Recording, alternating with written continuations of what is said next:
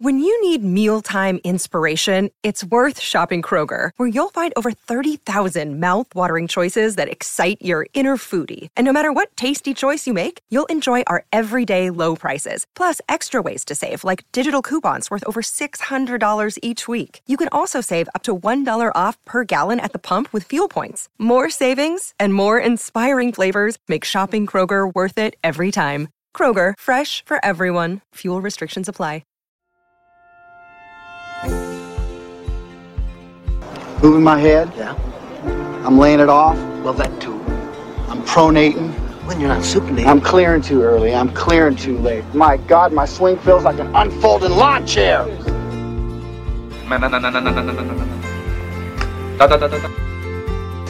I look like a fool. What the hell do you think you look like shooting them chili peppers up Lee Janzen's ass? Well, we're waiting. What's up, golf fans? Welcome back to another episode of Fairways and Dreams. I'm your host, Jeff Hartman, right here. This podcast, as always, is a part of Fans First Sports Network. If you want to check us out on our website, go to fansfirstsports.com. We do appreciate it. And I'd like to give a big shout out and a big thank you to Ken Keller. In case you missed the two man scramble segment that ran on Monday, Ken was kind enough to take some time, but as he's getting ready for stage two of Q School, make sure you go back and check out that podcast in case you missed it. It is a great listen. He talks about the mental aspect of game of the game where he almost quit the game and really just his background. I'm going to have another two man scramble coming up next week. I'm excited for that one. And it's all going to tie together with the topic that we have to discuss today. Before we do that, I'm going to give you all my listeners out there a little bit of a golf update on me and my life, meaning how am I playing, right? I mean, I am a golfer. I do enjoy going out there and getting on the course. So we'll do a golf update every week. The weather is turning quickly here in the mid Atlantic where I live, and that means that golfing days are rare anymore. The leaves are falling. That is a nightmare. We'll talk about that in a second. Uh, but still, it's as the weather turns colder, as November turns into December, you realize those days you can get out on the golf course are absolutely numbered. So I've actually been fortunate enough to go out and, and play a couple times since you last heard one of our standard Fairway and Dreams podcasts. Actually, the first episode, which was why golf is so special. I went out and took all five of my children. That's right. I have five kids they all went out. Uh, the youngest is five. The oldest is going to be 15 here in, a, in about a week, less than that, actually. And we played nine holes. We walked. Everyone walked. Obviously, I can't take all those kids in a golf cart. That just doesn't fit. So we all walked. It was great. I actually didn't play too bad. Shot a 39. I was happy with that because when you have that many kids on the golf course, it's like herding cats. So when you're trying to herd cats and read putts and figure out how you want to hit this chip shot or how you're going to try to pull off this punch shot underneath the tree. I don't know. It's difficult. We'll put it that way. So I shot a 39. I was happy with the way I played. Like I said in the very first episode, if I go to the golf course and I'm able to leave with uh, any type of nine hole round in the 30s, I'm happy. I, I really am happy. So then I got invited to go play a course I used to play all the time, hadn't played it in years. Played 18 holes with a buddy of mine. And I was like, yes, this is to be exciting. I don't have any kids. I'm going to focus on my game. And it was one of those days where the golf course literally beats the living hell out of you. And it was nothing that, yeah, you know, I, I played just so sporadic. Off the tee was a nightmare. I couldn't hit a fairway to, to, to save my life. And when I did, sometimes I couldn't even find the ball because of there were leaves everywhere. It was painful. The round was long based on the fact that we were looking for golf balls, like I said, even in the fairway sometimes the entire day. It is what I hate the most about fall golf. I love fall golf. I love the weather. I don't mind wearing the pants and maybe a lightweight jacket and getting out there and it's a little bit cooler and crisp in the morning. I'm fine with all of that. But man, the leaves man, it sucks the life out of the game sometimes. The country club where I belong, there are not a lot of standard trees with a lot of pine trees. So you don't deal with as many leaves there, but still, uh, I shot an 83. I left the golf course feeling exhausted. I felt like I just got the crap kicked out of me. And that happens. That happens in golf. Uh, I, like I said, I was so inconsistent off the tee. My iron game and short game saved my life. Believe it or not, I could have shot an 87 uh, couldn't avoid the big number on either side. Didn't have any birdies. It was a struggle. It was a struggle. I have a feeling that most people out there listening to this can at least sympathize with what that feels like, whether the round of golf that you shot was an 83 or maybe worse, doesn't matter. I have a feeling that everyone can kind of sympathize with that. So, what I wanted to do, and this is, a, I said, this is going to tie into next Monday's two man scramble. And I, am going to let that guest have his moment. I'm not going to tease anything. I'm excited for it. Is I feel like golf is a family affair. It's a family affair. That's right. I'm not going to sing the song, but you know what I'm talking about. I grew up in a golf family. And I think that's important to note because not everyone does. People that find the game, they find it in different ways. I've talked about how my dad is still an avid golfer, plays multiple times a week, takes trips to Florida. Uh, they have a big gathering. He plays in a bunch of tournaments. His dad was a golfer, maybe a little bit more of your weekend hacker type golfer. My grandfather, my dad is definitely a golfaholic. He loves the game. And he taught my brother, who's three years older than me, and myself to play at a very young age. Now, for me, I mentioned I have five children. Okay, five children. I have my oldest is a son, my son, only boy that we have. And then I have four daughters younger than him. So again, the oldest, my son, is going to be 15 years old here in a, in a couple days. And then my youngest is five. She is five years old. The one thing that I, I, I, get asked all the time. So when I take the kids to the country club, I take the kids to the golf course, doesn't matter where we go. A lot of people always say, oh, so great to see kids. Like, how did you get them involved in the game?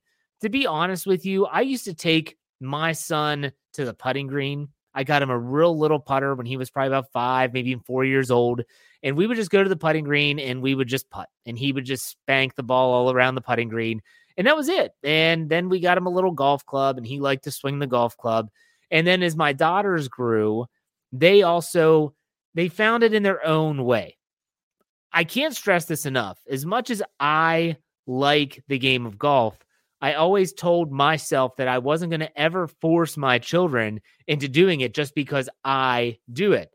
Uh, another part of my job is I cover the Pittsburgh Steelers in the National Football League my kids know that I love the Pittsburgh Steelers. My kids know that it's a job for me and they know that I have to do podcasts and shows and I have to write about them and all that good stuff. But I never forced them to become Steeler fans. They became Steeler fans because they saw that I was interested in it and therefore they became interested in it. It's the same with golf. For me, they have to want to do it. So I'll give you an example of maybe one time or more than one time where they kind of pulled back from the game. So my kids, my daughter started to get involved and they wanted to go golfing with me. And so I said, sure. And we got them a set of golf clubs and they would come along and they went to golf camp a few summers. And the first summer, it was actually hysterical. That they they were learning. Only three of the five went.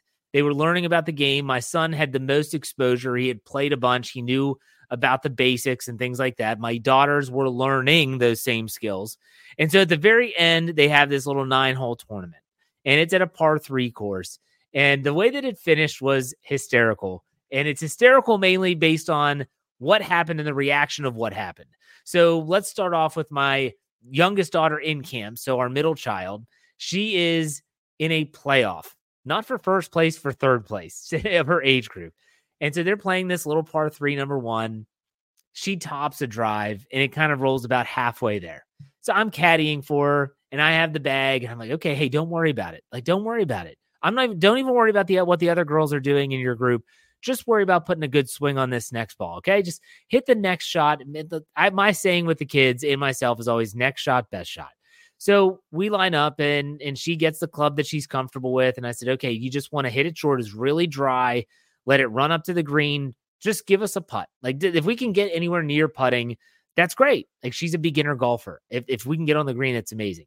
So she swings and she hits a decent little chip and it runs and it runs and it runs and it gets on the green and it's all of a sudden this thing is tracking and it's going right at the pin.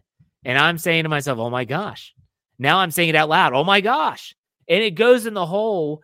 And all these parents and grandparents that are around watching this playoff, not for first, mind you, for third place, they go, oh my gosh. And their arms are up and they're excited. And I look at my daughter and go, you made it. And I'm like, yes. And I'm just so excited. I'm so happy for her. What does she do? Bawling. Immediately starts to cry, just like bawling. Tears just go flowing. I'm like, oh my gosh, did I scare you? What's wrong? And I don't think she knew about the the attention or what. It was a moment I'll never forget. It was crazy. She ended up winning third place, obviously, because she chipped in. And uh, it was really, really awesome to see her get that moment and have that moment. That same golf camp, my oldest daughter, she actually was in a playoff for first place. Now, this was interesting because now I'm with my dad and we're walking with her because this is for first place. The other one was my my second daughter and the and the youngest in that group that was at golf camp. She doesn't really she didn't really care as much at that time. So we're with my oldest daughter and we're talking her through, okay, what club should you hit here? What are you thinking? Here's how you want to play this shot, stuff like that. So we're watching some of the other group, and there's a high schooler probably who's a counselor and things like that. And he is clearly not paying attention to the strokes of everyone in the group. There's three girls in the in the playoff. And so my dad and I are watching and we're, just keeping tabs of how everyone's playing. Golfers do this. My dad says, Did he just say that that girl's laying three? She's laying four. She duffed the chip over there. I said, I saw that too, but I don't know. So we keep going. And this, this, my daughter puts one a little over the green, chips up on, has a putt for par. So the other girl, she finally gets on the green, has a putt for double. And the guy says, Well, this is a putt for bogey. My dad and I look at each other and we say, Well, wait a second, that's not right. That's not right. That's not what happened here. This should be a putt for double bogey. My daughter should have a putt for par. Therefore, you two putt your way to, to winning first place of your age bracket. The girl ends up missing the putt. Doubles, anyways, should have been a triple. But there was that controversy. My daughter noticed it too. And she said, Dad, that's not right. I said, You worry about yourself. Okay. Don't worry about anything else. So she ended up two putting. She gets her, uh, she went over, chipped on, two putted for bogey. She wins, and that was great. The next year, though, they they played and they both won their age brackets and they did great. But then my oldest daughter, especially as she grew and had to get new clubs, she really started to struggle. She really started to struggle. So the third year, they said, I don't want to do golf camp anymore. And I said, Well, why not? they said, Well, I just, I don't know. I just, I just want to go golfing with you. That's what they said. Can we just go golfing with you instead of going to golf camp? I said, That's fine. That's fine. I'm not here to impose anything on my kids. Everyone said, Oh, your kids, maybe they'll get scholarships to college. What are we talking about? Like, that's not my job. I don't know if, if they want to go to college. I don't know if they're good enough to even play in college or even in high school. I don't I don't worry about that now. They're not at that stage. I think that for when it comes to parents that ask me, how do you get your kids involved in, in golf, especially, you they have to want to do it. They have to want to do it. That's that's a, such a big important factor here, and not just it's probably any sport, not just golf. But then also, how do these young adults actually learn the game? So I my dad taught me a lot about golf.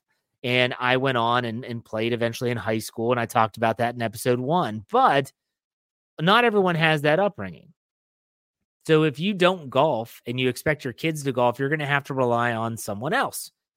But I think that when you see young golfers on the golf course, and I, am going to speak to the other golfers now. So if you're listening to this and you don't have kids or you don't have anything that maybe you're at a, in, in a moment where it's a Saturday afternoon in the summer and you decide that you and your buddy are going to go play 18 holes. You have time, why not? And when you get on the first tee, you look out in the fairway, and what do you see? Well, you see me. You see a father and three kids playing golf. How do you respond to seeing that? Because there's a lot of people that can be absolute jerks about it. And they hit into us at times. And we are always trying our best to be patient, to allow people to play through. We're not trying to hold anyone up. We're not trying to make anyone's round miserable. I understand that my children are going to play at a slower pace. I have taught them about the pace of play. We do a good job of keeping up. But for all the other golfers out there, be patient. Think back to the very first time, very first few times that you played the game of golf. It can be a struggle, and you're going to see kids spraying the golf ball all over the place. Be patient with them. The young golfer on the golf course. And also, let's keep this in mind every high school, wherever you go that has a golf team, there are going to be athletes, student athletes that try out for the golf team that have no background in the game. They maybe they just saw a sign in the hallways of their high school that said, We need golfers to try out for the golf team. And so they go up to the coach and they say, I'd like to try it.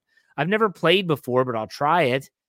Maybe there's someone like that had, uh, like when I was a PE teacher who had me in class and said, Well, I took a Mr. Hartman taught me this back in back in middle school. I would love to try to play.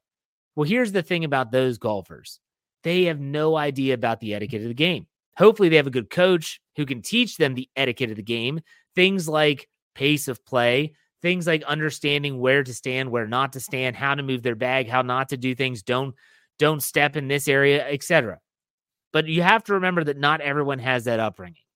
So when you're standing on that tee box and you see a young young kids out in the fairway or on the on a green, just be patient. Be patient. And maybe at the turn, if you get that far, you can say, "Hey, do you mind if we jump ahead of you?" Especially if you're in a cart and they're walking. So I think it's really important for all the other golfers out there to be sympathetic to the fact that these kids, and they are kids, are just learning the game. They're just getting their feet wet in terms of how to play the game and how to conduct themselves on the golf course. Be patient. But when you go back to teaching the game, uh, that's a question that I have also gotten a lot. I, I when we would, I, I got to be honest, our our country club. Well, first, it's not really like the ritzy country club. It is a golfers country club. They don't have social events or anything like that. There's the golf and there's the pool. That's it.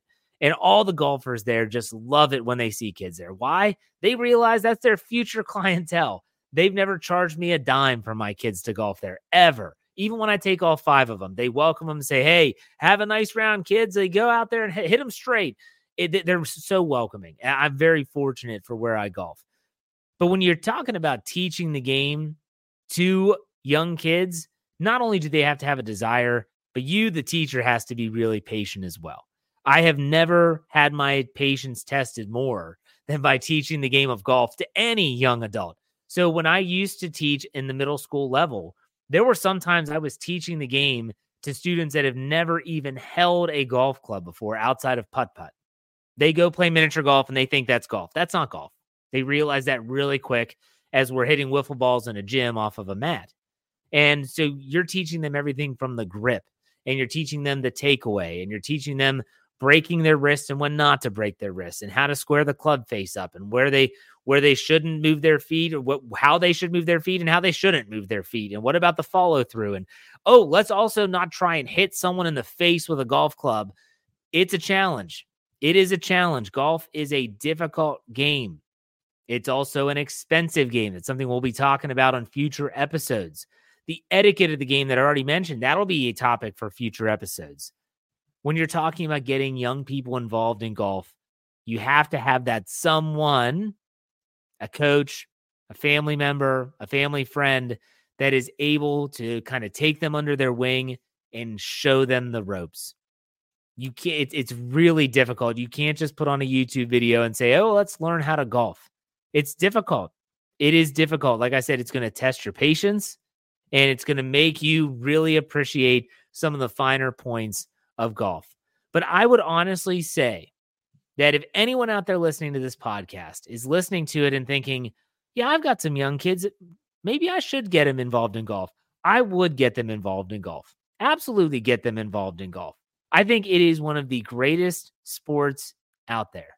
And I'll tell you a couple reasons why you should make this a family affair for your kids, maybe your grandkids, maybe it's a niece or nephew. It doesn't matter. Maybe it's a kid in the neighborhood that looks like he's bored all the time and may go over and say, Hey, you ever tried golf? Golf is a lifetime sport. It is a lifetime sport that you can play up until the day that you die. When I was a young adult, I'm talking like early high school, I used to play with my dad and a group of his friends called the Mailmen. Yes, they were all they all worked for the post office and they would meet after work and they had this group that they called the Robo Tour. And they would golf 9 holes or sometimes 18 depending on the time of year. They would do scramble formats, shambles, all that fun stuff. It was just a blast to go up there and just they'd always mix it up. But when we were waiting in the parking lot, either before or after, there were always two guys. I'm pretty sure they both have passed a long time ago and they these guys are probably in their 80s and they still walked the golf course. They had the pool carts, but they walked the golf course at least 9 holes every day. Think about that. In their 80s, what other sport can you go out and play in your 80s and walk while you do it? I'm not talking about they got in a golf cart and drove around. They were walking the golf course. So when I see that, one of the biggest selling points for young people is that you can play this game for the rest of your life you can't probably play tennis when you're 80 unless you're one of those very fortunate people that are 80 and are still very spry and athletic and can move well. You're not going to be able to play football in your 80s. You're not going to be able to go out there and, you know, box out and, and look for a rebound in basketball when you're in your 80s. But you can golf in your 80s. You can absolutely play this game for the rest of your life. And that's really, that should be appealing. On top of that, it, it's a way that you can connect with so many people. Uh, I, I know people that are salesmen and they do a lot of business on the golf course. They bring clients out, they play golf, they play around the golf. You'll have upwards of four hours with that individual. Sometimes it's enough to seal a deal. You wine them and dine them, and you get next thing you know, you're leaving the golf course and you have a deal done. Golf is a frustrating game. It is a humbling game. And I think that if anything, it teaches a lot of life lessons for anyone that gets involved. So I, I just think that when I talk about golf being a family affair, there's a lot of ways to find your way to the game. Maybe you didn't have a dad that golfed. Maybe you learned it on your own. Maybe this is something you want to bring up your kids doing. I highly recommend it. And if you ever have any questions as it pertains to where do I start? Where, where do I get clubs? There are a lot of different places that you can go to get hand me down clubs, to get uh, very cost effective gear. And there's places where you can probably go, even if it's just to hit golf balls. That's where I would start, anyways. Go to the driving range, hit some range rocks, and figure things out there. Don't necessarily do it on the golf course. You'll save yourself and other golfers a lot of frustrations. And if you have to, if you have to, get a lesson. Have someone say, hey, Is there any way you could help me out? Whether it's by paying a, a local pro or whether it's someone that you know that is a golfer who is at least knowledgeable enough to teach you the technique and the basic fundamentals of the game, get a lesson. There's nothing wrong with that. Golf is a family affair. That's what makes it special. At least in my family, it does. So that's it for me in this episode of Fairways and Dreams. I do appreciate everyone for listening. Again, if you missed the Ken Keller interview, go back and check that out. It's called the Two Man Scramble feature. Won't happen every week, although I'm going to try to get guests. I'd like to give you all two podcasts a week, Monday and Wednesday, and then you can digest those as you need. Uh, and then I have a, a guest coming up for upcoming Monday, already getting some other ones lined up. This is a lot of fun. It's a labor of love. I do love doing this podcast. If there's anything that you would like for me to cover on this podcast, you can find me on Twitter at J Hartman, H A R T M A N underscore P I T. Very responsive there. Or you can follow me on Instagram, the golf underscore life, in which case that's where you'll see my reels, my clips of the podcast, videos of my kids that I talked about, whether it's their golfing uh, prowess or not. Uh, go and check that out there. But in the meantime, folks, you know how I finish out all of my podcasts that I do by myself. Be safe, be kind, God bless, and hit them straight. We'll see you next time.